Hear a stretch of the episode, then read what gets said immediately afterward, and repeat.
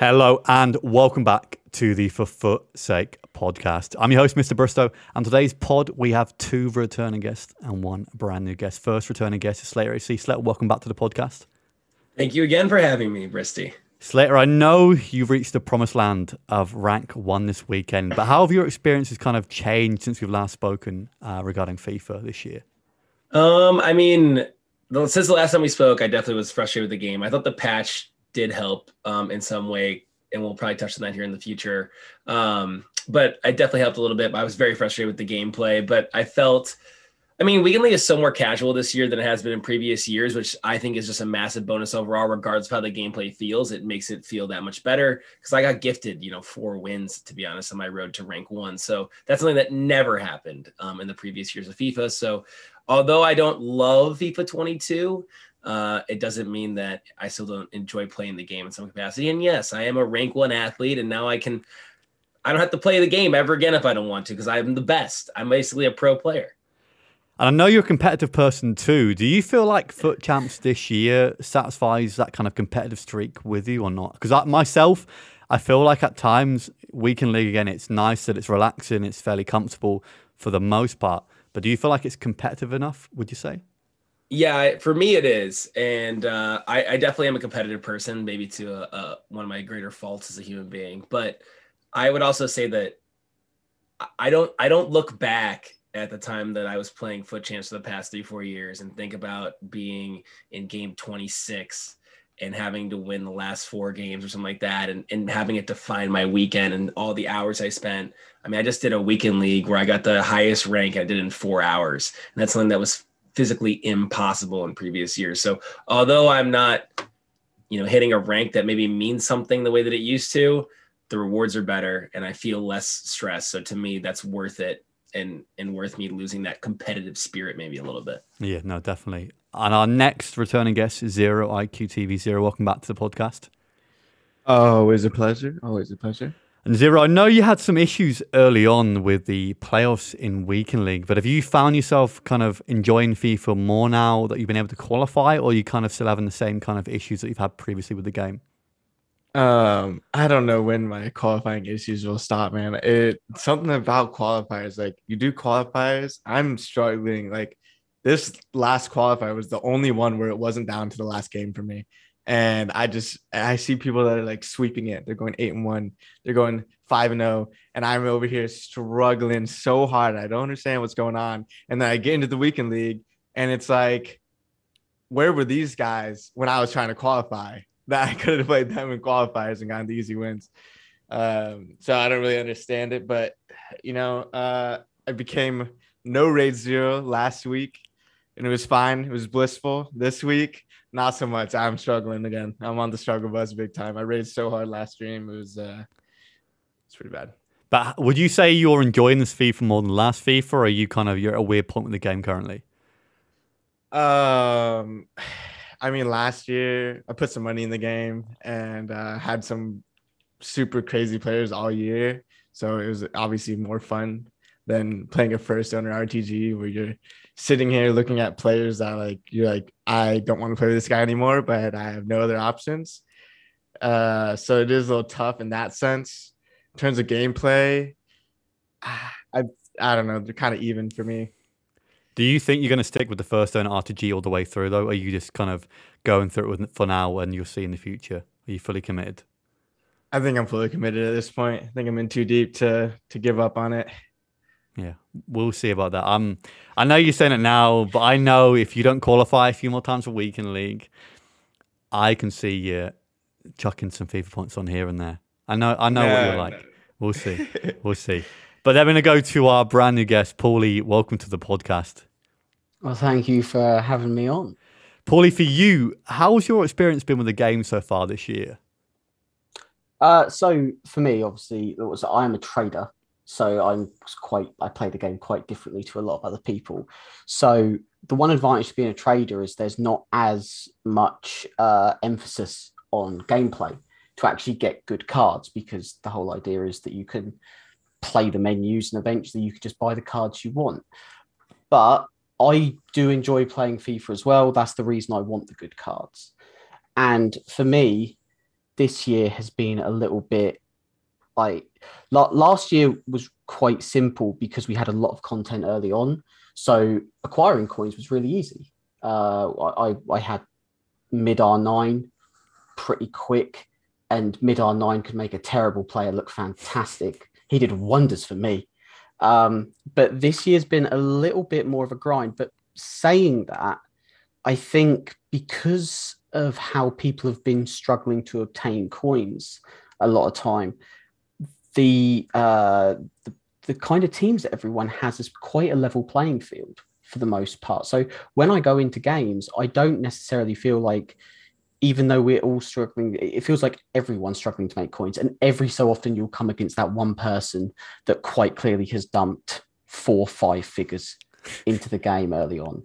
Um, and you just have to shake your fist at them and be gone with them. Uh, but other than that, I, have actually I've quite enjoyed this FIFA so far. Um, even though it's a very different experience to the last FIFA, and I think that's why trading has its advantages because every FIFA, even when the gameplay is terrible, you can always fall back on like, well, at least I've got a massive pile of coins to play with.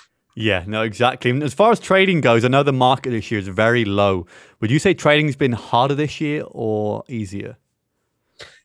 Trading at this point is a lot harder simply because you have to really be quick on knowing what angles to push. Uh, when they drop SBCs, you have to, if there is an SBC that's worthwhile, you have to move so quick on it because everyone is so hungry to make coins this year that everyone is, is focused on it. I know that um, when we had the SBC drop the other day that caused the off league big nation players to rise in price, those players just flew within seconds. Last year, you would normally have about a 20 to 30 second reaction window on that. This year, it's been cut down to about five seconds. If you hesitate even for a second on one of those players, that's it, your opportunity's gone. Um, so I think that hunger's there with a lot of people to learn how to trade, which is good. But my God, the market at the moment is making everyone so competitive on just trying to get that step ahead of people. Yeah, no, it should be interesting to see how it kind of changes. I know, well, obviously now promos are coming, the kind of more special cards into the game, the kind of more end top end cards, but remains to be seen how they try and boost up kind of these say fodder cards. And I think even cards like even Bruno Fernandes is down to about 50k right now. You can't make those kind of good meta cards more expensive. You can only hope to increase their price really in the sense of a, a fodder kind of value, really. So interesting to see what happens with them. I know people are saying about icon SBCs. Maybe soon that might bring it up. But again, speaking to Teddy in the past as well about kind of fodder prices, it's tough right now because it's all in EA's hand and we don't know when they're going to drop something or what's going to change. But I do want to get into the first kind of topic today. We're going to go over road to the final team two. Obviously, road to the or road to knockout stages. Actually, they changed it this year. Team two already looks a lot better than Team One. But I want to get, want to get your guys' takes on that. Zero, I want to go to you first, though. What have you made of the Road to Knockout promo so far? Uh, so in terms of the promo as a whole, not a huge fan. I'm assuming that they will be doing a road to the final team after this, or two teams. I don't know. Uh, I'd hope so, uh, because this one's kind of lackluster to me. I know it's early in the game, but um, it's really just not super exciting. I mean, there's some exciting players in it, but it's really just not anything crazy for me personally. So, I mean, the SBCs have been pretty eh. Uh, the objectives terrible. I don't know why they gave that that Kruse card. Uh, you, they should have just left that. We didn't even need to see it. uh, Bernardo Silva and Politano look okay, but I think it's just very meh for me. I think I just prefer to just have road to the final and skip this road to the knockout promo.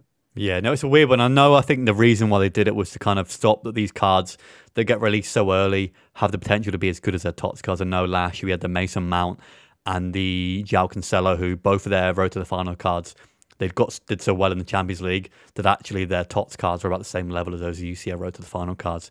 But zero for you, would you say Team Two is a lot better than Team One? I think Team Two is definitely better than Team One. Like obviously, Team One had Son uh, and Marquinhos, but the rest of it was is was pretty sad. And then this one we've got De Jong, Werner, Jesus Navas looks good, Diatta looks good, El Shaarawy looks good. There's all like all kinds of usable players in the second team. First team was just like one big player, and then the rest kind of very mediocre. Um, what I did think was it would have been cool if they made like a third like stipulation. So like there's the two right now where it's like three wins in the last games. Plus um if they get through that's two different upgrade opportunities. It would have been cool if they added like a third where if they like completed all three then their card would become a road to the final card. And that card would continue upgrading throughout the year it would have just been i feel like that would have spiced it up a bit more but no I, I like that addition again it just gives kind of these cards can be good to trade with too. Again, their, their value can fly up massively if they get a wins or they're close to that wins as well. So any kind of additional stuff will be good there, and it kind of it does make it interesting. Again, a lot of these promos, what you get is you get a promo team, you get those players, you get the upgrades, that's it, no more. But obviously, I know going off last year, especially with the what if promo, they're trying to add in these more stipulations throughout to kind of make people more interested in real life football, which again has been a bonus, especially going off last year too with the showdown cards too, which everybody seemed to love. But Paulie, for you next, have you liked the Road to Knockout promo so far? What have you made of it? So um, one thing that I was trying to explain to some of the guys the other day is um, one of the things that people struggle with with the one to watch promo and the Road to the Knockout is that EA don't really have much wiggle room on these types of cards because they have to be based on the actual real life attributes of these players. You know, um, it's a Champions League card, therefore, giving Marquinhos 93 pace is not going to be acceptable.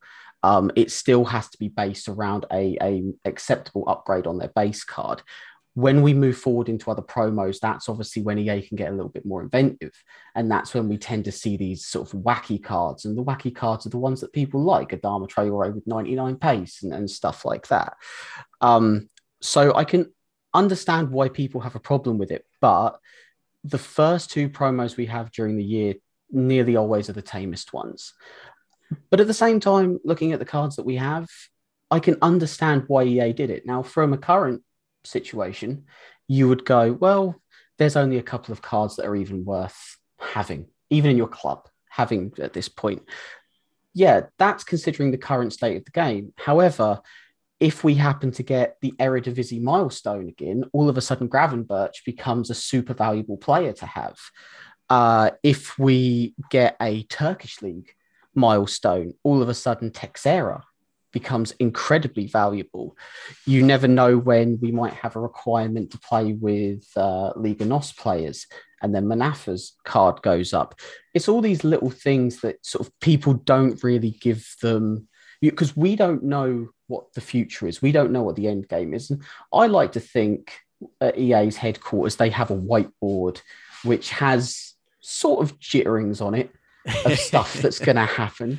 You know, you'd hope so and that they would go, well, you know, if we release this Gravenberch card now, in, in three weeks' time, when we release the Eredivisie milestone, he's going to be worth having in your club and, and, and stuff like that. Same with, you know, you think a card like Lucas Verissimo, who looks like a very strong centre back, right now is basically worthless to people other than fodder.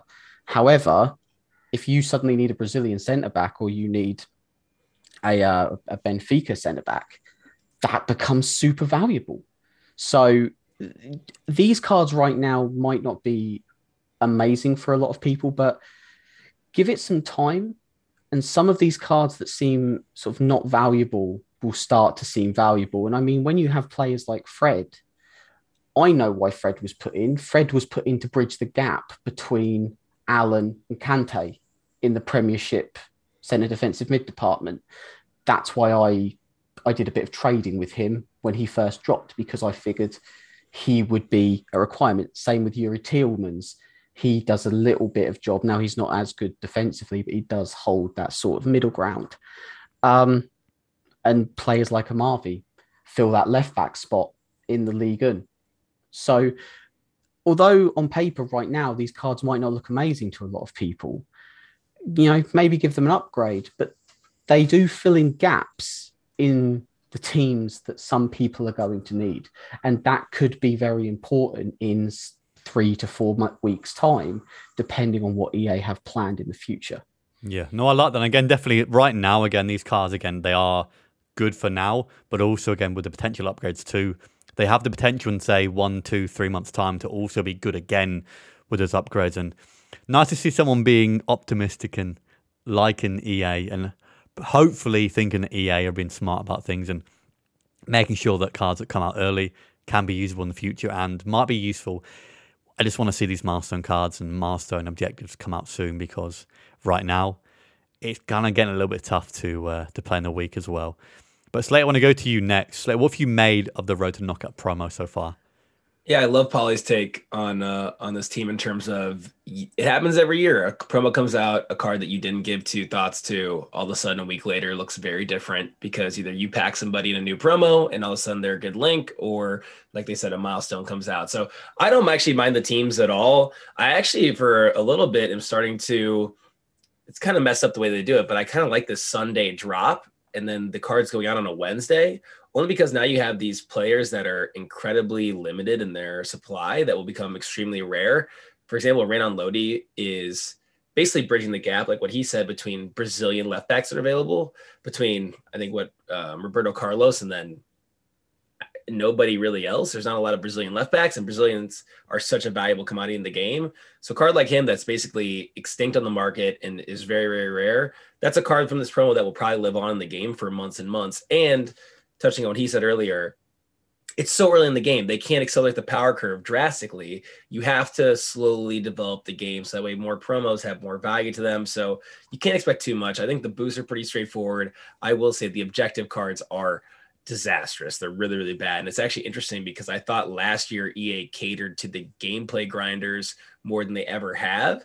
And maybe this year it looks like it's a slower build um, in that regard. But for the most part, I think it's a decent promo it's early in the year. You can't expect anything too too crazy. And I like a lot of the cards that are in this, um, and you can use a lot of them. I mean, Manafa and that Diaz card have a great link. That Verissimo looks like a super fun card to use. Gravenberch is always a lot of these cards are actually kind of cool. You can get Tapsoba in your team, who I think could be a really great card to have for a couple of weeks or maybe in a month long term.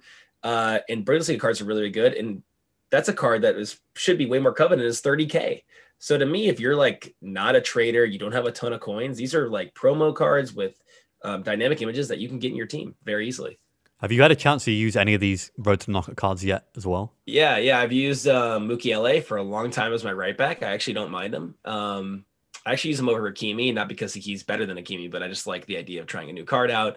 Um, I did pack Renan Lodi because uh, uh, my pack luck is crazy. So he's absolutely phenomenal. I will say he makes Mendy to me look way more pedestrian than Mendy did. I thought Mendy was incredible, and now I've used Lodi. I think Lodi's a supremely better player. Um, I've used uh, Danjuma. He's in my team as well. I think he's a decent little card, It's not polished, but very, very pacey. Uh, so yeah, I've actually been really lucky to use a lot of different cards so far. Gravenberch I have as well. Um, I think he's a decent card in the midfield. So I like this team. I think it's pretty good actually. Yeah, no, I think it's good so far. I think obviously we'll kind of come back to it again if these cards do get the upgrades. Again, they'll be more usable in the future too which again is kind of like a, a I won't say a, a, double promo, but again the cards are boosted for now, and then obviously in the later later on they're still kind of I guess in the picture and not like previous promos where you get the promo card in two months time. You don't you don't want to use those cards because they're already kind of out of date. At least these have kind of an opportunity to be in date a second time. And I want to go over another. I'm uh, not really an issue, but team of the week currently, for me at least, I think for most people, has become again essentially pointless, pretty much stale. In the first couple of weeks of the game, team of the week is kind of what everyone looks forward to. It's the first kind of say promo that we get, and it gives us a chance to kind of use cool cards with some dynamic images, kind of to get special cards in your team. But Zero, I want to go back to you first for this one. What do you think EA can do to make Team of the Week kind of appear more enticing and kind of make people look forward to it every single week? Is is there a possibility they can do that or not? Yeah, for me, the obvious thing that they could do to sort of spice up Team of the Week is just give us an additional featured Team of the Week card. They already are giving us one a week. Why not give us two week? It'll definitely spice it up, start giving us more of those just like players who you would just never put in your team that are like below 80 rated. If they get a feature team of the week, all of a sudden they could be in everyone's team. You know what I mean? I think it could really mix things up if they decided to do that. Uh, maybe also choose better feature team of the week players. Suarez, not sure why that was chosen. Uh, so maybe even maybe if you don't give us two, maybe just choose better players for it. Yeah, that's one thing. I know the the feature one again. It gives players an opportunity to all of a sudden become really good. I know the first few weeks the players were good. This week Suarez makes no sense, especially with Jude Bellingham, who was in the kind of promotion for the feature team that the play. Also Ansu Fati as well could have been in there as well. So it's a weird one too. Um, Bazira for you as well, especially going forwards with obviously like the FUT Champs and us, us getting team of the week pack and the red picks. Do you think EA should change us getting team of the week players as red picks, or do you, like the way it is right now? Uh, I like it the way it is, getting team of the week players as red as red picks. Like, if anything, it would just be so cool to see them give guaranteed current promo packs to the even if they only give it to rank one, but just even if it's just one player from the current promo, it'd be such a cool like neat little thing just to throw to those players who are reaching the top tier in the weekend league, where not only do they get the three team of the week players that are what 81 rated probably, uh, then you get a chance, a shot in the dark at a really good promo player. I think that'd be cool, but it's EA. I just don't see that ever happening. It almost brings back memories of the old monthly rewards too, where the top players would also get an icon in the monthly rewards too. So that wouldn't be a bad idea, even if it's one. I know some people want promo cards to be in red picks in general, but even if say there's a rank where if you get to that rank, you do get a chance at a promo card or like a pick of one of three. Who knows how good they'll be, but it just gives you kind of more incentive to get to that next rank. And Slater, for you, how are you? How do you feel about Team of the Week so far? Do you think Team of the Week needs a revamp or not? Well, they've kind of killed Team of the Week years ago. Um, if you actually look back historically through foot and you look at the upgrades that were given to Team League players years and years ago compared to what the last I think three years, they've drastically decreased the um, the upgrades these players get, and in a way, I understand it. I don't want to be like a Team EA here. I, I feel like you know giving them too much credit is never a positive thing, but once again, the team league comes out every single year. This year more than any, people are. I, I, have two team of the week packs. I didn't have two team of the week. I had two team of the week packs the entirety of last year. I have two this week. People are getting team league packs very regularly. People are getting access to these cards. So in a way, you think about the supply of team league players and the, your access to them is greater than ever. I don't really realistically think that there's going to be great team of the weeks this early in the game. They once again have to slowly trickle your players up the power curve.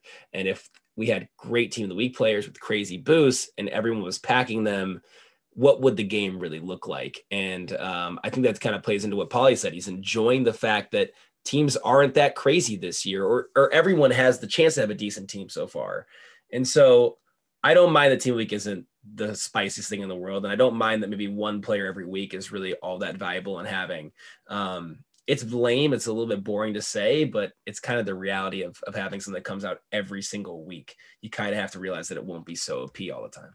No, I like that take, especially because these team of the week packs are so much easier to get, especially in FUT Champs. If the team of the week was a lot better, we see a lot of people with a lot more coins and a lot more better players in the team already.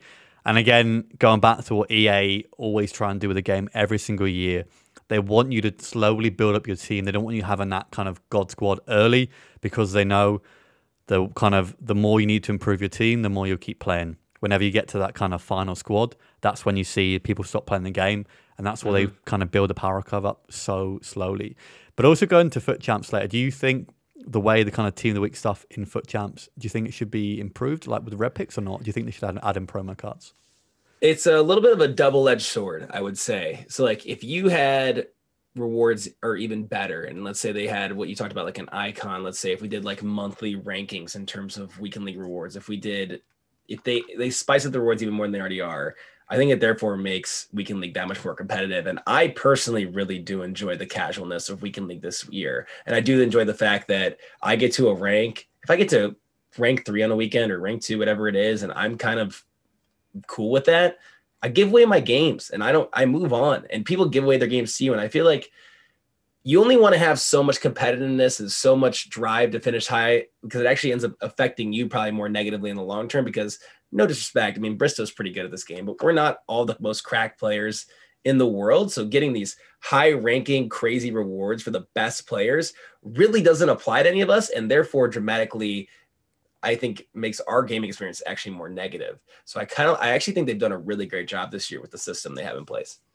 So look at Slater here, giving uh, giving EA a prop. Slater, you're a you're a change man this year. You, you know, I'm. Uh, I I saw that some people can get game changers, so I'm really I'm I'm putting my, my words for next year. uh, we'll see. But Paulie, I want to move on to you next here. What have you made of the team team of the week so far this year? Do, do you think it's kind of it needs changing at all? Are you happy the way it currently is? Um, I think it. I think it needs changing. Um, going back to sort of what Slater was getting towards now, I can remember because I'm old. I remember the good old days on the EA forums of everyone sitting there going, you know, typing out. We didn't have Futbin, we didn't have Discord and stuff like that. And there was a there'd be a thread, and people would be typing out, Cristiano Ronaldo scored six goals against Getafe. He's got to get a plus five upgrade on his team of the week. And that was a plausible option. EA would do that.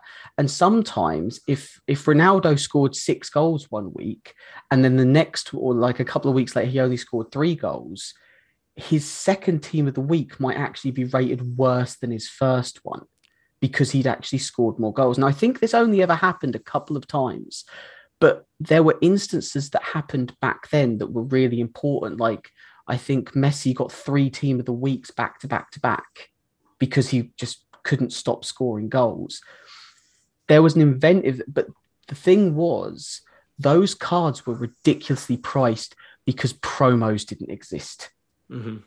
They were the only special cards that existed in the game. Therefore, people were chomping at the bit to have them. I can remember quick story time taking my Xbox 360 to my missus's house so I could bid on a third informed Cristiano Ronaldo card at like three o'clock in the morning.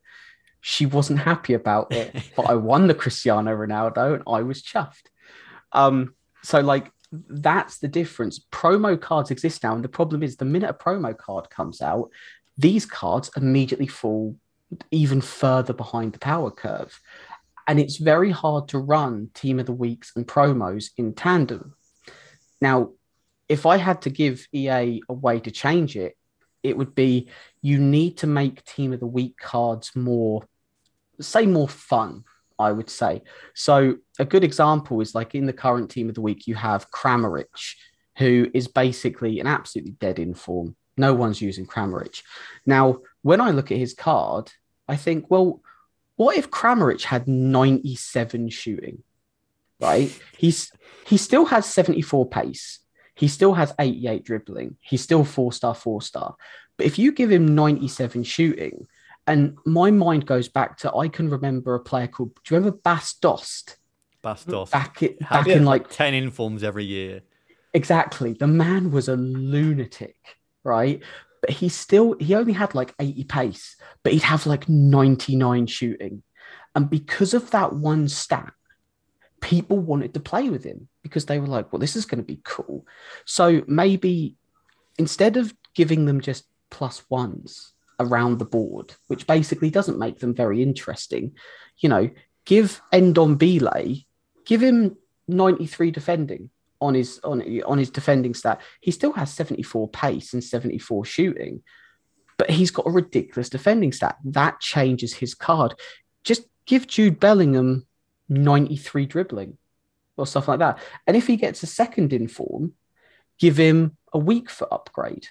Give him a skill move upgrade. If he gets the point where he's got six informs, he quite obviously deserves to have a couple of stats over 90 and maybe that upgrade is that. Have some fun with it. I remember the good old days with EA where they would give, when they gave Luis Felipe a bronze goalkeeper card because he went in goal for his team as an outfield player and saved a penalty or something like that.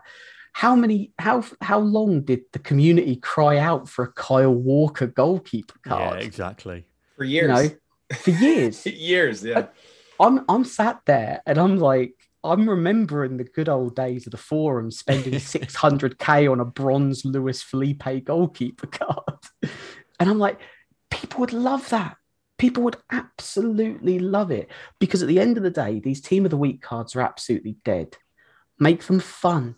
If you can do nothing else, make them fun. Give give Ginter 99 physical or something like that, just to maybe change the dynamic up a bit. And then maybe people will put them in their team just to see what they're like. Give Kramaric 97 shooting, and I will buy him quite happily. And I will drive the price up. I don't care.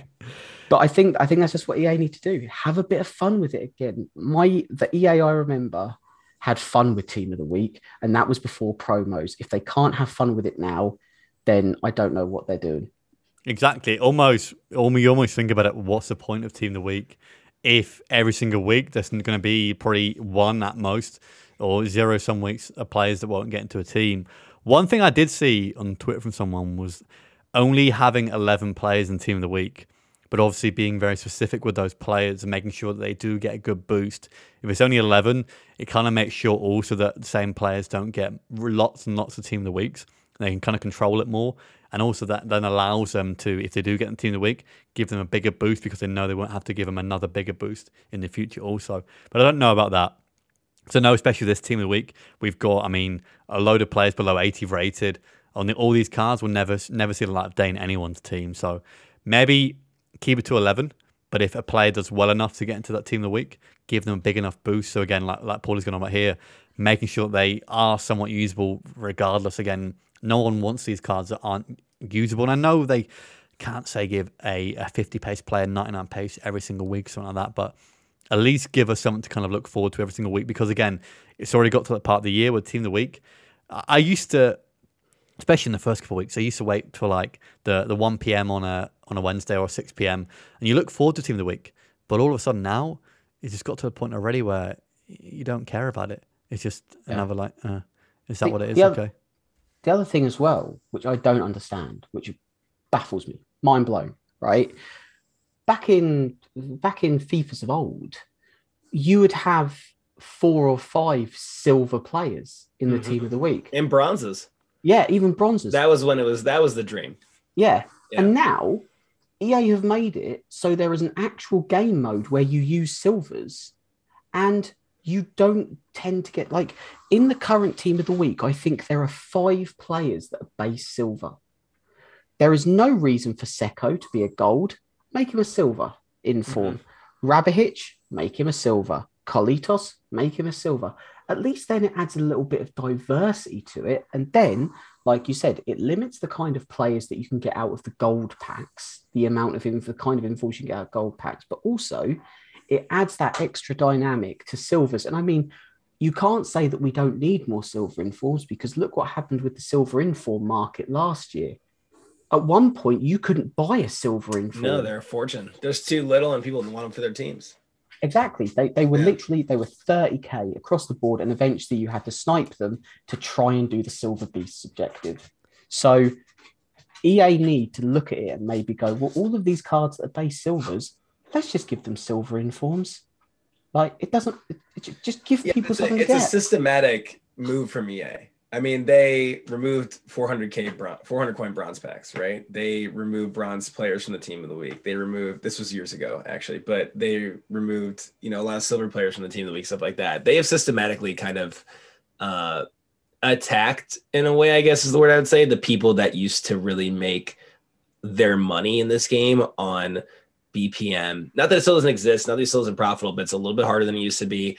Silver team of the week trading, silver team of the week players. They've systematically removed them from the game the way they used to be. They would way rather have you and I pack a 76 rated Swedish card that is useless, that's a discard, than have us pack that card as a 74, which would instantly make him more valuable.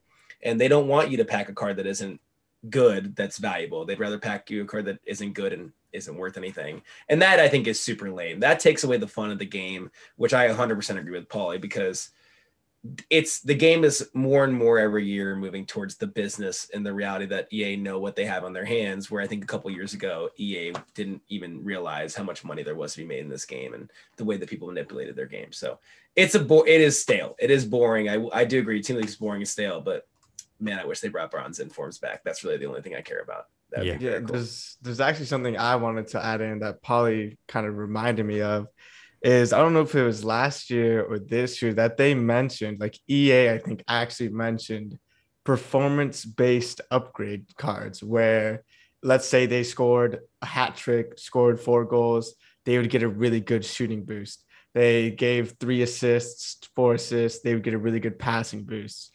They completed X amount of dribbles, dribbling boost. Um, weren't stopped, clean sheet, defending boost, you know, like things like that, where they would heavily boost a certain stat based on how they performed.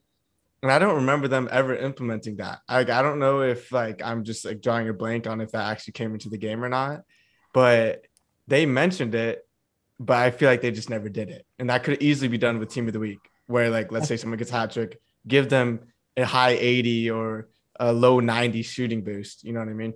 Yeah, they, the thing with that though, they, I think they did it with two players, and they were both SBC players. Going back to last year on their promotional stuff, I think the main thing they did was like a was Trent Alexander-Arnold scoring a free kick, and saying if if their player scores a free kick, they'll get a free kick accuracy boost. But that never happened. Um, I don't know why, because EA always seem to do that. They advertise a new thing in the game or some cool new addition, and we see it twice in the year, and then that's it. So it's a strange one. Again, team of the week remains to be seen if it will ever change. But like we're all saying, it's getting to the point now where it's basically pointless. It's a thing that people can make predictions on. We kind of look forward to it a little bit, but for the most part, team of the week is pretty much dead. But I want to move on to the next bit here. Obviously, Paulie is a silver trading extraordinaire. But Paulie, for you, I've got a question here from the little general. It says, make Paul tell a story about silver trading and how it all started. The guy made so much coins last year, it was crazy. But Paulie, how did you get started with silver trading? Oh Lord, have mercy. Um, okay, so uh, when I was but a wee boy, no, I'm joking. so in in FIFA in FIFA, what was it? It would have been twenty. Because I, I didn't play FIFA 19. I actually took a year off. And in FIFA 20, I used to sort of dabble in trading. And the first time I really got into it was when I started to notice the way that Paderborn silvers would um, fluctuate. Right, I'm talking about expensive league SBC cards, and I can see Slater immediately getting angry. Right, he's like, "This is your fault. This is why I had to pay 30k for Mikel from Paderborn." I Right. gave him my mortgage for a Paderborn SBC one time. I know, I'm not surprised, and I was the reason you had to do that. so um, so like I started to trade with that, and and I was like, okay, fair enough. Obviously, there's a lot of money to be made out of League SBC players, and then moving forward, I ended up um becoming a part of the trading Discord that I'm a part of, the Leveled Up Trading Discord, and there were people in there who were able to teach me some of the finer points of what I was seeing and the method and the idea behind it. But no one really traded with silvers. And then I ended up talking one night with um, Foot JPO, who's essentially become like one of my best friends in the Discord. And we used to stay up until stupid o'clock in the morning just looking at graphs on Futbin. And the first player that I think we ever noticed was St. Juste. And I had had a, a love affair with St. Juste since his Halloween card that I think he'd got the year previous. And I was like, man, St. Juste is still a silver. This is madness. And we started started trading with him, and then Silver Stars came out, and we started to realize the benefit behind trading with silvers. And this was when we were sort of, I think, one of the initial people to take up on this link investing with Silver Stars. And what happened with Ailton's price when uh, Silas got his inform. Ailton price 10k constantly, especially on Xbox. And over time, we sort of developed this. We didn't even realize we were doing it, but we were essentially creating this portfolio of trading with silver players, and then League SBCs came out, and I went on, made a list going off of what I'd learned from Paderborn players. You know, the oh well, these are the teams that are going to struggle to make full squads because they have these gaps in the silver market. Um, and the one thing that I loved so much about the silver market was it actually worked. It, the way I describe it to a lot of people is like entry level icon trading. The reason icon trading is so effective is because icons have such a low pack weight. Their pack weight is, is horrifically low. The chances of you getting a walkout is astronomical. The chances of you getting an icon is, is just ludicrous. But the reason silvers are so rare is because at least people open gold packs. No one opens silver packs because they're just not cost effective. Bronze pack method is viable because they're super cheap and some of those bronze cards can sell for a good amount. Gold packs, you have to open them to get the best players. Why on earth would you open a silver pack when it sits financially right between bronze and gold? It's just it's just not worth it. You would have to constantly be getting Venezia kits in order to make it financially viable. So that was kind of one of the things that I noticed pretty early on is that people need these silver cards. People want these silver cards, but absolutely nobody's opening silver packs.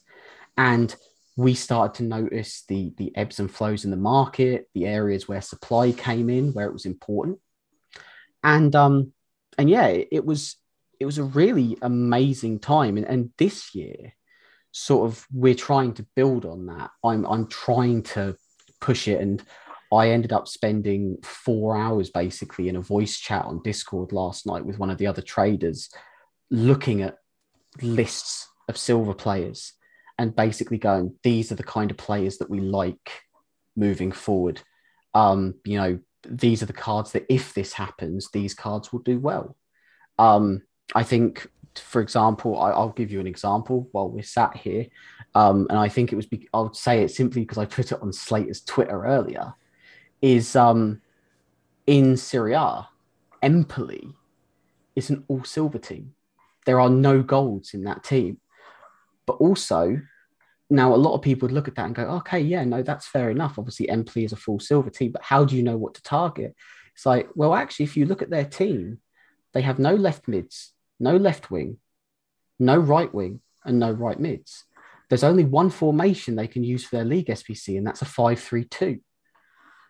They've only got one left back, which means unless they brick slot it, which they can't brick slot every position.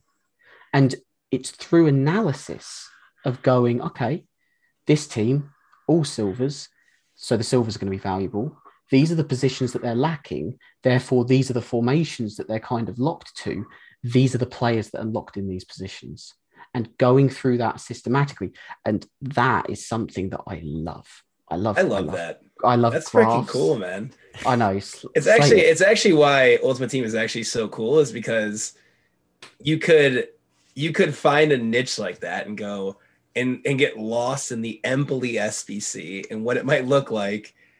And that's like you you basically played FIFA for four hours, but you didn't actually play the game. That's actually why Ultimate Team I think is such a brilliant game mode, is because you can get lost in something like that, and it actually affects how many coins you'll make and what you'll put in your team. It's kind of the beauty of how complex this game is.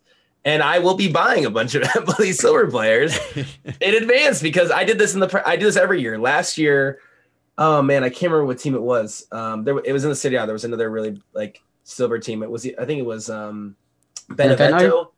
I think Benevento or something like that. One of those teams, whatever it was. The beginning of the year, I looked at it and I was like, okay, I'm just gonna preload these cards in my team because I know I'm gonna do the SBC.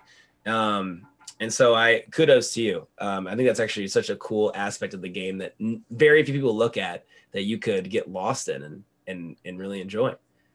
Yeah, and the one the one reason why I love silver trading as well is it's because silver cards inherently tend to sit quite low on the market, especially at this point in the game, is it's a very low barrier for entry mm-hmm. for a mm-hmm. lot of people. You know, if you're if you like the idea of investment trading, but maybe you don't want to be spending, you know, you don't want to go out there and say spend a million coins on buying road to the knockout discards or something like that, which is going to financially cripple you, but you go, well, actually, uh, the idea of putting 50k in doesn't bother me. Well, 50k can buy you, you know, if you get them on bid and stuff like that, 50k could buy you 70 to 100 silver players. And if these silver players do well, and of course, you know, we all, I'm sure people listening to this right now are going to be going, well, I know who the, I know who the bad teams are in the Premiership. I know who the bad teams are in the Bundesliga and stuff like that. I know who to look at. And then it just is, is going through the processes. And of course, there's other things. You have stuff like milestone objectives. If they bring them out, icon swaps is always a big one. Big one, Um, yeah.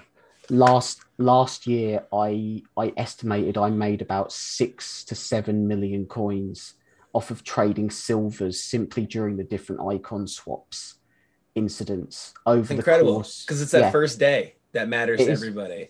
Yeah. Yeah. You guys know I'm I- not a trader by any means. I mean, I like I, I'm maybe the most inept man on the planet when it comes to that.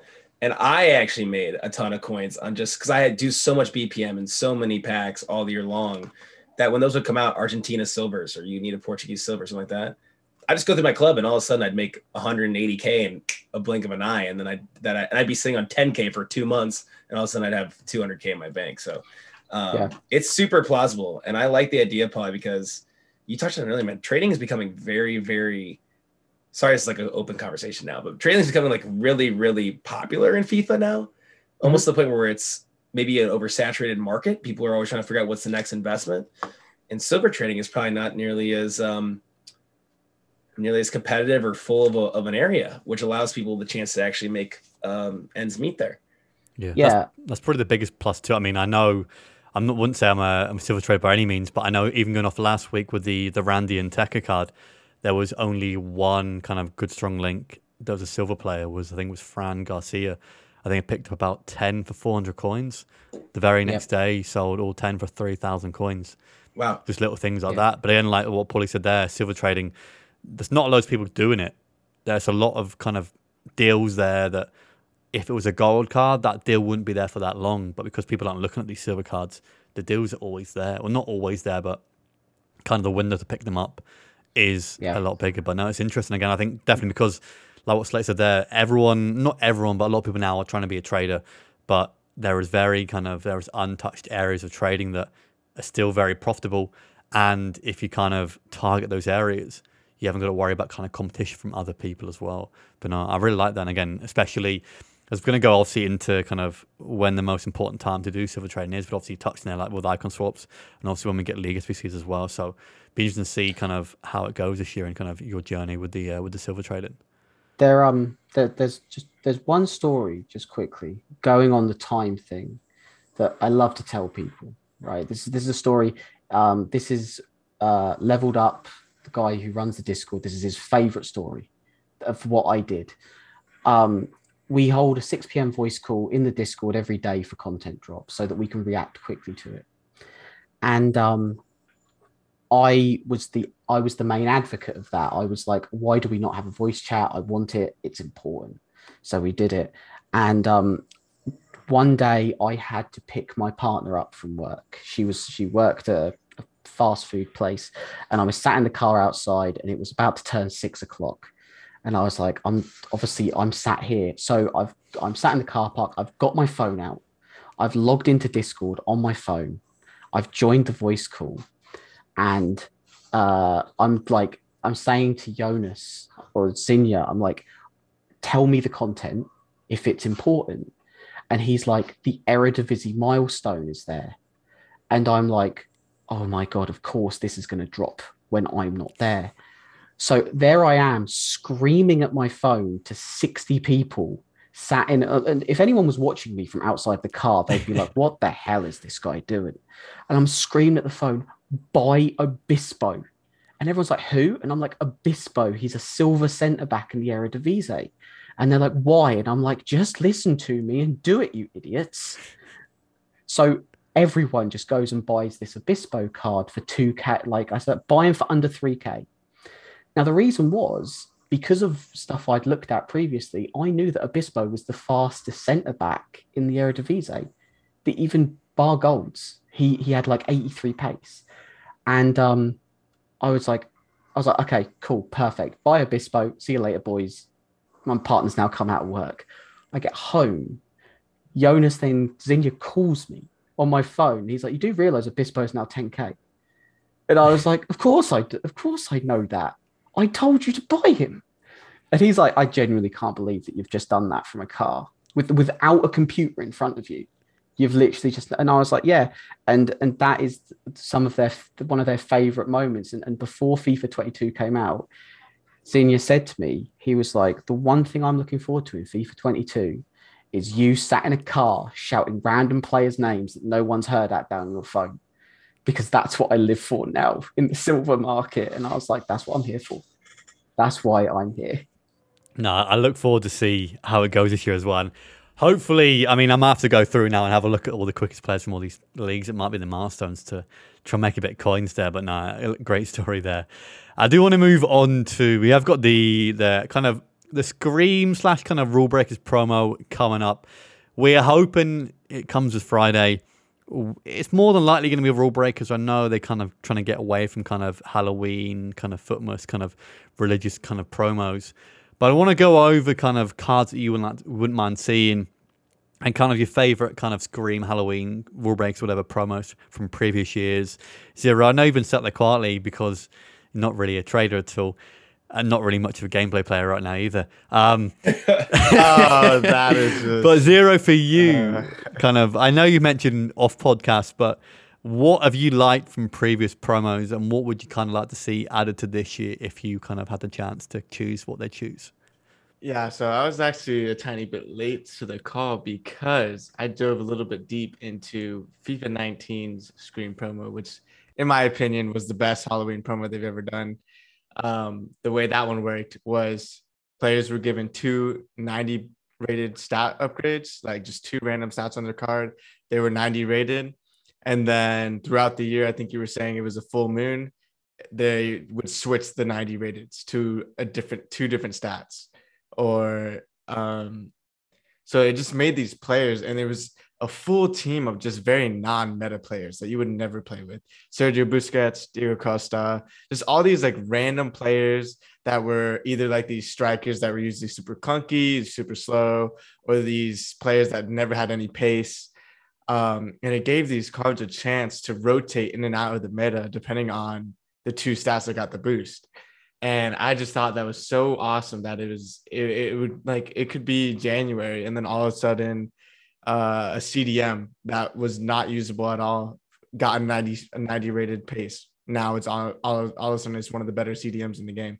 So it just made it so that it was these cards were just usable throughout the year. And I think I'm sure traders had a heyday with it because as soon as they saw that upgrade, they probably went and just bought as many as they could of that card and then flipped it for profit. I'm sure that would be awesome to see again. So if they could bring back something similar like that, like rule breakers to me was garbage. I did not like any of the rule breakers cards. I think the like headliner player was Harry Kane, garbage card. I just think that they should bring back the scream idea of the cards that cycle through stats. No, I like that too. And again, what you touched on there too also is that we want promos that give us kind of a, a bigger pool of usable players. Again, we we have the same usable players that get in these promos, and their gold cards are good already. But it's nice to see new cards chucked in there to then give you kind of more squabbling ideas and say a really slow play gets a massive boost in pace. Again, just making more players usable, so you have a bigger pool of players to choose from. But zero for you as well. Can you pick a Can you pick a few players that you wouldn't mind seeing in this promo? Um in this promo, it's just hard to say because like rule breakers, they it was it was just what like you oh, can pick you can pick any slow. any players you want, any players you want. It's a lot of players I, to pick from. I think um I mean it's hard to say because all of my favorite players right now are all players that already have a special card. Like Talisca, the best striker in the game. Uh, if he got a rule breaker card that gave him like 90 plus pace, I would probably never go outside. I would only play with this card all day, every day. Play him on four chemistry, doesn't matter. Um, You can't think- pick a, whole, a player in FIFA. That's what I mean. We've got This a is whole like a I'm, million players. first, okay, but like I'm first owner RTG, so like I, I'm Yeah, so pick somebody you'd want to use. But I don't know. I don't know. So because I haven't, I, I've only been able to try a handful of players, so there's no way for me to say, oh yeah, this guy that I bought for a thousand coins, I would love to see him. Without, there's no way for me to say that because I. That's the one you've tried. Doesn't matter if you tried him or not. Who's a player you like in in? I think okay. all right, Just in I would general. like I would like a Lecrac with a, just a fat upgrade to everything. Like uh, There you go. 95 pace, 90 defending, absolute monster. I would love him, but he would not make my team because I'd have to pack him. And I'm not built like that this year. My pack look is very uh, fraudulent this year. Last year, maybe would have packed him, but this year, not so much. It's good to see you come back down to earth. That's what I'll say. I, I had enough enough of seeing your packs all over Twitter last year. So yeah, I'm I'm, I'm quite okay with your packs being uh, below par this year. Paulie, for you, what have you liked from previous kind of Halloween and rule breaker promos, and what do you hope they bring this year?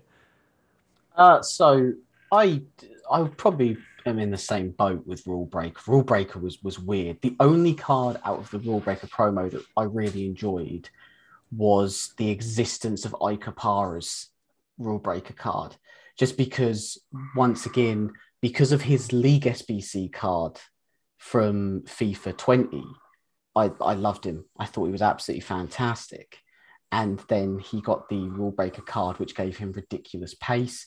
And then, sort of going back to something that I think Slater said earlier, we had the incident where Apara was about 20,000 coins, and then they released the MLS milestone players. And next thing you know, Apara was extinct on, I think, both consoles. It, it was mad. Just a really fun card to just exist. Um, now, I didn't actually play FIFA 19, so I didn't get to experience that. I, I took a, a year off to focus on playing World of Warcraft again, which was a great idea. I hate my life.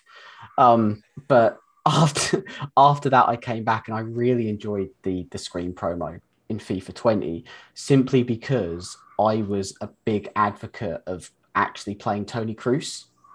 And when they gave Kroos his card, which suddenly had like 35 more pace, and you know, he, he had that ridiculous passing, he had enough pace to actually keep up with players, and he still had that five star weak foot. He was just a really fun card to play with. Um, so like for me, I and that that promo as well had Adama Traore's card, which was blew a lot of people's mind when it first came out, and it had St. Juste. So that pro that promo to me had some great players, and there were some really good players to trade with as well. I know Gameiro was actually surprisingly popular amongst a lot of people, so he was a really fun card to trade with for a while. Yeah, no, rule breakers should be interesting. I know the past Halloween ones, I think, have been a lot better than say rule breakers last year. The only issue of rule breakers was that they had to make a card stats worse somewhere else to make it better in other places. I know there was a Marcos Llorente who I think had a, a big boost with his defending and his pace, but his dribbling and passing was a lot lower. So it kind of made him good but bad at the same time. I think the stand up for me mm. for last would be that Iñaki Williams card that was amazing, but I never did. And I was like, this card's not going to be that good. Every time I played against him, he scored at least one goal, and I hate playing against him. But well, let's see what they do this year. And Slater, for you, what have you liked from previous years, and what do you hope they bring this year to the kind of Halloween slash Rule Breakers promo? Yeah, continuing on the theme of uh, what we've been talking about, there was a time where bronze cards got uh, a Scream card. Emre Mor was like one of the coolest bronze cards in the game, and then got a Scream uh, or a Halloween, whatever they call it that year, card. And I actually had that card at one point and, and had the time of my life playing with a card like that. So, which they've kind of instituted this year through, or at least last year through Silver Stars. They started at least midway through the year giving promo cards as Silver Stars cards. And I would love if we did that again um, this year um, and, and really had a bunch of juice Silver Stars cards. So they actually look really good, like Nteka and um, Sulemana, or whatever you say his name, the first one that came out. Both phenomenal cards, usable cards, um, I think, in this game. So I would like if they did something like that, if they had some silver or, or just kept some flair in the game, some wacky cards that got uh, boost this year. Uh, and Emre Mor was my favorite ones. And then if I had to pick a player, by the way, which is much easier for me to do than than zero, apparently. I to me, every single year of FIFA deserves a Zlatan Ibrahimovic promo promo card, and I know there's this like concern where he like tweeted at EA last year. He's like, why am I not getting paid? I don't even know if that actually matters or not. If it doesn't, I he's like perfect for a rule breaker or a Scream promo. He's like the most intimidating, badass player in football. I would love to see a Zlatan card that's usable early in the game. That would make me super, super happy. And if they're going to do rule breakers again this year, please just make more usable cards at the end of the day. But uh, I would love to see a Zlatan card again. That that to me makes FIFA fun. Yeah, the Zlatan case is kind of interesting. I know he tweeted about EA, and I feel like ever since it happened, he's not received any cards. Which No. he, I mean, he had the possibility to, and I feel like he would sell packs too. And he's a fan favorite amongst a lot of people. So it's a strange reason why he's not. Him and Bale, basically Yeah. both, and then Bale didn't get one either. And it, it makes me wonder: Does that mean if every player was like well, Bale got his flashback near Tots, I think. End of Did last he? year. Okay, well then Yeah. then let's get a Zlatan card in here. What are we waiting for, people? That guy is that guy is as synonymous with Ultimate Team as any player in this game. As long as you don't make him like FIFA 19 Zlatan, I- I'm more than happy because that that Zlatan that that's kind of partly the reason why I hate FIFA 19. El Tornado cross back post. Zlatan Well, was. Well, we a don't have goal. that as much this year, to Yeah. be fair. But yeah, Um, and and pace isn't as important. Me and you talked about this like a, a little bit ago. I mean, it is important, but you can be a good player in this game right now and not have 90 plus pace. Um, and so as Zlatan with 70 something pace could be super super fun to use. Probably right now with this market, it would still be about 20k. But yeah, we will see. Yeah. I do want to move on to some listener questions here to finish up. First question here, it got from Roy is My question is, what is the one thing you think is most important when defending? Zero, I'll go to you first. I know you've had a bit of trouble with defending, especially with tackling zero, but what kind of advice would you give for defending? Um, I think the thing right now that I'm most struggling with is for some reason my players on the defensive side will just run to keep somebody on side. Like the player will will start making a run and my center backs will make it their life's goal to keep that player on side and they'll run deep all the way into the 6-yard box. So I think it might be more important this year than previous years to start trying to use the offsides trap to cancel that out.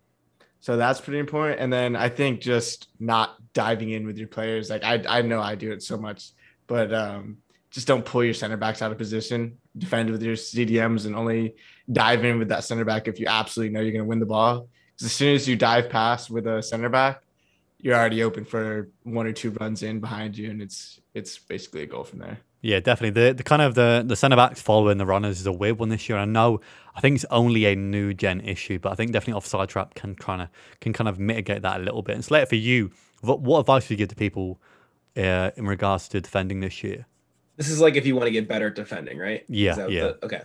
Uh, I think zero made. I would say two things because I pride myself in defending. It's I'm a terrible attacker, so I, I have to make my living in in defense. Um, I think the first one that he said was just don't pull your players out of position. It is super super valuable. Another one is typically if you think you're a bad defender, it's not actually because every time someone's attacking and they're getting through you. It's because when you turn over when you get the ball back, you're turning it over in the midfield and you're compounding pressure on yourself. So what I would always suggest to people that don't think they're really a good defender, I would record your gameplay. I would watch yourself play the game, and I would maybe see how many times are you turning the ball over in the midfield with a midfield player or defender, and now they're out of position and you're getting attacked and pressure's compounding. Typically, that's what honestly makes people think they're a worse defender than they really are. And so I would honestly say one of the best things you can do in defense is making sure that you are keeping the ball and getting out of your um, your side of the half on a consistent basis, and that typically will help resolve some of your issues. One thing I'd like to add to that too, I think this year the second man press is really important, and one tactic that I found that's worked. No, really no, well. no! Don't use the second man press.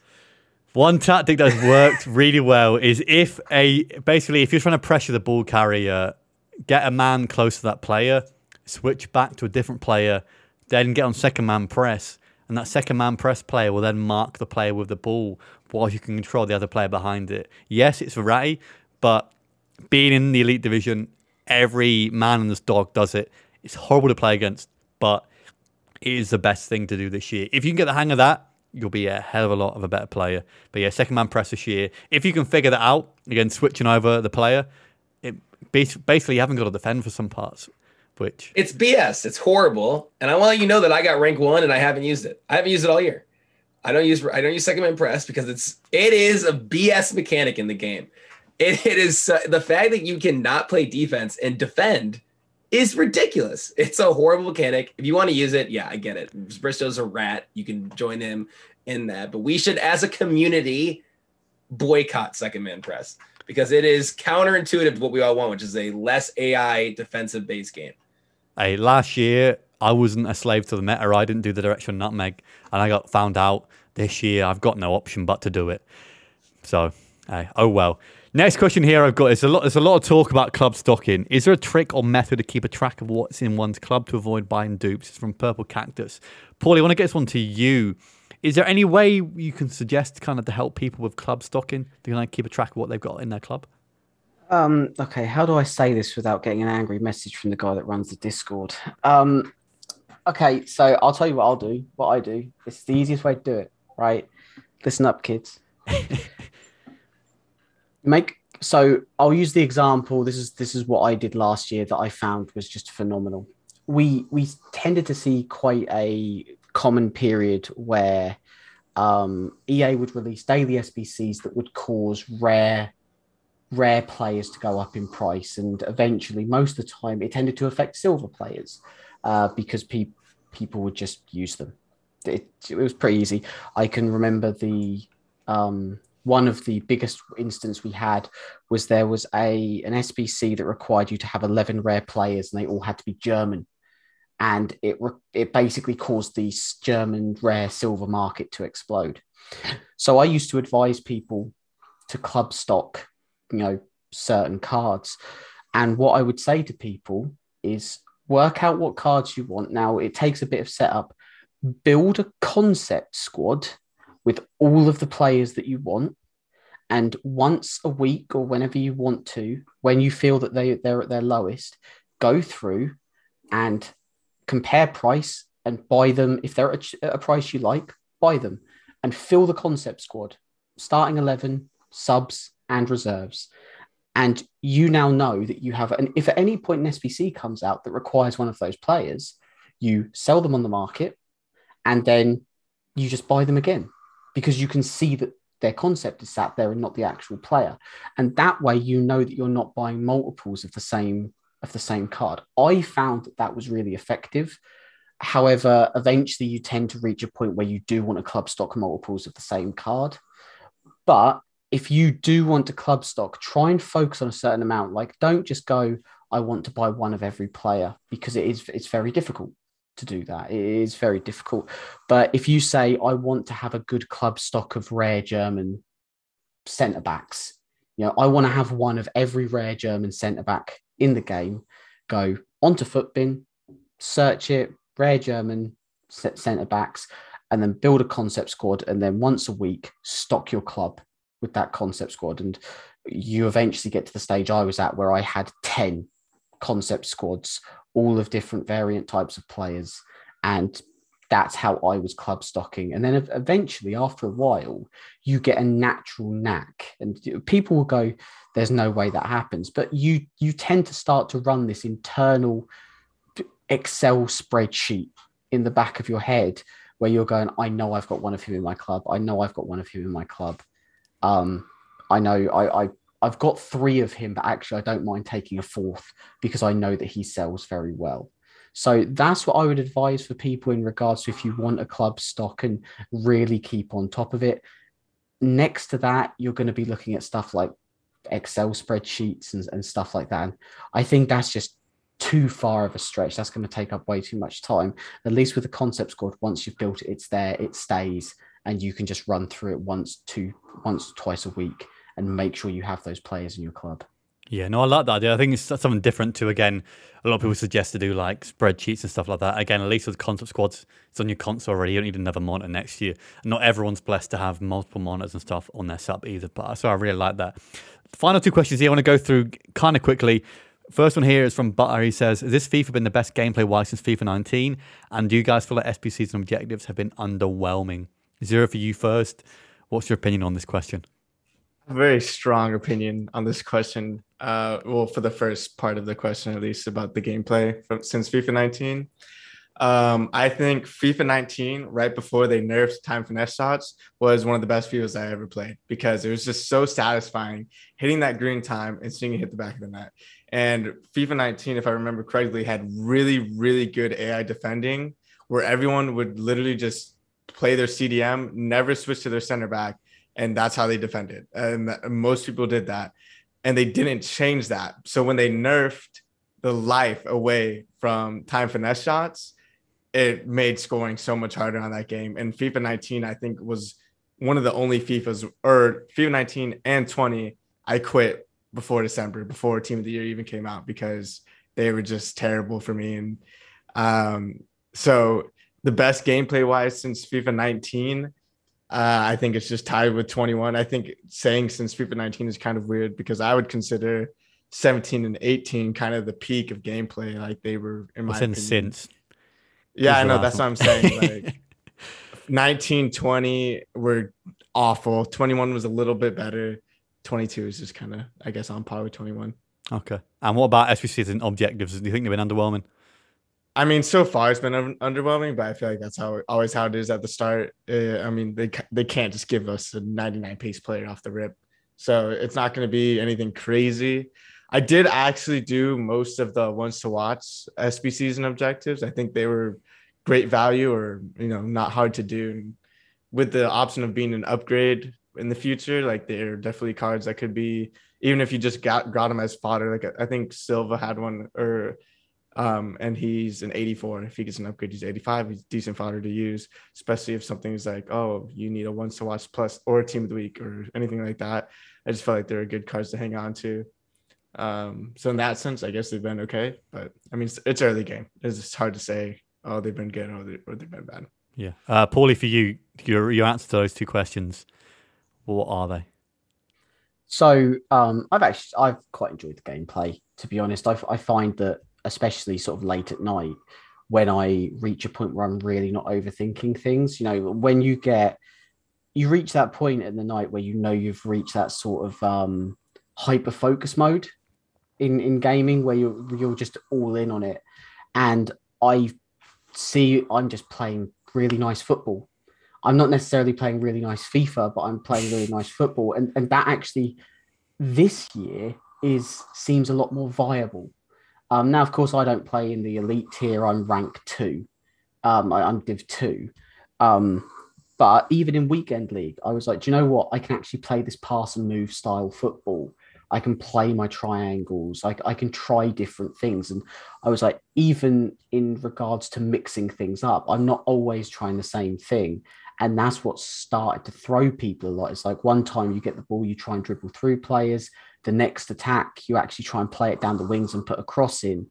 And I can remember very early on in this game, um, funnily enough, going back to sort of what Slater said earlier, I, I actually packed Ibra in one of my first packs.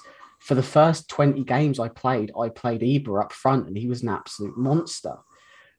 And a lot of it came down to because you would play against people and you're like, ah, I see you've still not got used to not having prime icon moments R9 up front because you're just trying to run at my defense and it's just not going to work.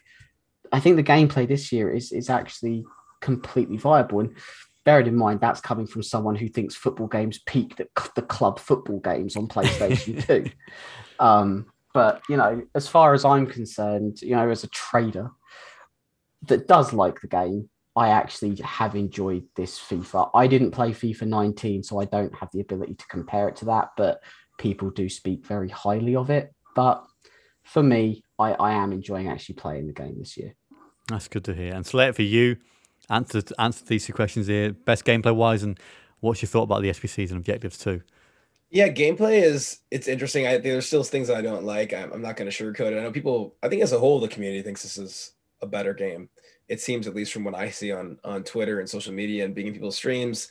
And I do think it's it's maybe a better game. I still think the the core issues over AI defensive defensive issues in the game and also passing mechanics I think are still um, maybe not where they need to be.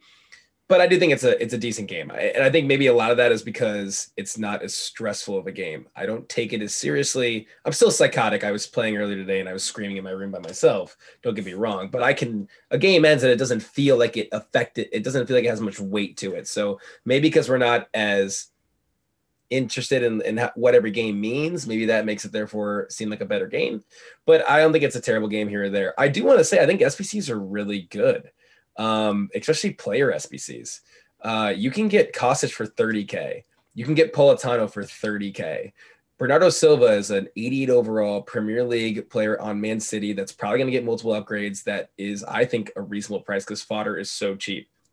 Now, granted, I think there should always be a daily SBC. I think that is such a low bare minimum from EA, even if it's just a gold pack. I think people should always have an incentive to do an SBC every day to get a pack every single day. Uh, but I think from a player SBC perspective, I don't know why people think it's not a great year. I, I look at I get teams sent to me. You do, all of us do. If you stream stuff like that, and every one team has all these player SBCs. But people are doing them. If you didn't like them that much, then why are you doing all these SBCs? So to me, I think the SBCs are really, really good um, and really, really cheap. And to me, I think that's a, a, huge positive. And then from objectives, that one, I don't think there's a single person on the planet that thinks this has been a good objective run, though. Kamavinga was nice as a first offering. Since then, it's been a pretty downhill uh, slope from them. And Andre's useless. Kruse is who gives who would ever care about getting that card. Um, I will say, I do think the friendly stuff for four wins. That stuff I really do like from an objective standpoint. So, um, objective's not as good, but I don't think SBCs deserve the hate that they're getting. Yeah. Hopefully it starts to ramp up a bit. I know everyone's argument is, oh, it's early in the game, it's early in the game, but we've been here three, four weeks now. Hopefully it starts to pick up more. And finally, really quick answer for this one here. This question here from Cal. Are you Ollie in or Ollie out? Zero for you first. Ollie in or Ollie out? Um, I mean, I don't really have a strong opinion here. I think that I'm just surprised that they haven't gotten him out already like the fact that they, they just lost 5-0 and they were like okay we'll give you another game. I thought that 5-0 loss was should have been enough for them to just cut the ties. I'm surprised that they're really just trying to i think if anything they're giving him another chance because he was an ex-united player. So they're just kind of be like ah you know we liked you when you were here so we're just gonna we're giving you another chance you know if you don't step it up. But i i think that he should have already been gone honestly but just... Paulie, what's your opinion on this? Ollie in, or Ollie out? Um, I, I, I would actually say keep Ollie in. Um, I, I, I am, even though you know I'm from the UK, I have always supported Real Madrid, and I loved when Zinedine Zidane was manager. Absolutely loved it when Zizou was manager of Madrid, and we had some rough times, but when the times got good, seeing that man as a legend. I tell you what, Iker Casillas could be manager of Real Madrid. We could lose every game in a season. I'd still be like, God bless you, Lord Iker. I don't care. I think if you can't back players that are legends of your club, now don't get me wrong, Ollie, he was a very good super sub. Maybe he's not that legend status, but I can tell you what, if Eric Cantona was currently manager of Manchester United, people wouldn't be shouting this way about him because he was a legend of the club. I think really you need to give these guys an opportunity to um just give give them a chance. Give them a chance. they want to do well for the club. You can't tell you can't say it's about the money. They are ex players of these clubs. They love these clubs and they want to do well. If they're losing matches it's because something else is going on. And i think you know you have to support those players. If you can't support your legends you can't support anyone yeah, it's a tough one, especially when a club employs a former legend. Again, like Chelsea, Chelsea had Lampard. They sacked Lampard and they won the Champions League of Tuchel. So it's a tough one there. And Slater, for you, what's your take on this? Ollie in or Ollie out? Yeah, I'll, I'll preface it the way he did. I don't support a Premier League club. I have no emotional tie to Manchester United, nor in favor or against. I would say the moment that your club is in a situation where they're going, we'll see how he does on Sunday. That probably means that you should fire the guy. Um, not that I'm not anti Ollie, and I, I, think that they they have a lot of talent on that team. They should probably be doing a little bit better. But I think if you're ever in a situation where it's apparent to everybody, and Ollie's obviously very apparent of this too, that if you don't win on versus Spurs, you're done. Well, if you've gotten to that low you probably need to move on already. Um, so to me, they should probably move on from Molly and, and find somebody else as manager. Yeah, I like that take. I'm going to go through all, I guess, where you can find them. Zero first, where can people find you? Uh, on Twitch, zero IQ TV with an underscore. Everything else, there's no underscore, just Twitch. And Zero, when are your, stre- when are your streams right now as well? Uh, I'm streaming Monday and Wednesday. I was originally doing 8 p.m. Eastern. I'm now actually switching 7 p.m. Eastern, which I think is like 12 a.m. UK, something like that. Until the time change, that always messes up everything. It makes me have to change when I'm telling people, but uh, we'll get to that point. Sounds 7 a.m. or 7 p.m. Sorry, Eastern. 7 a.m. Honestly, that's a bit early for you.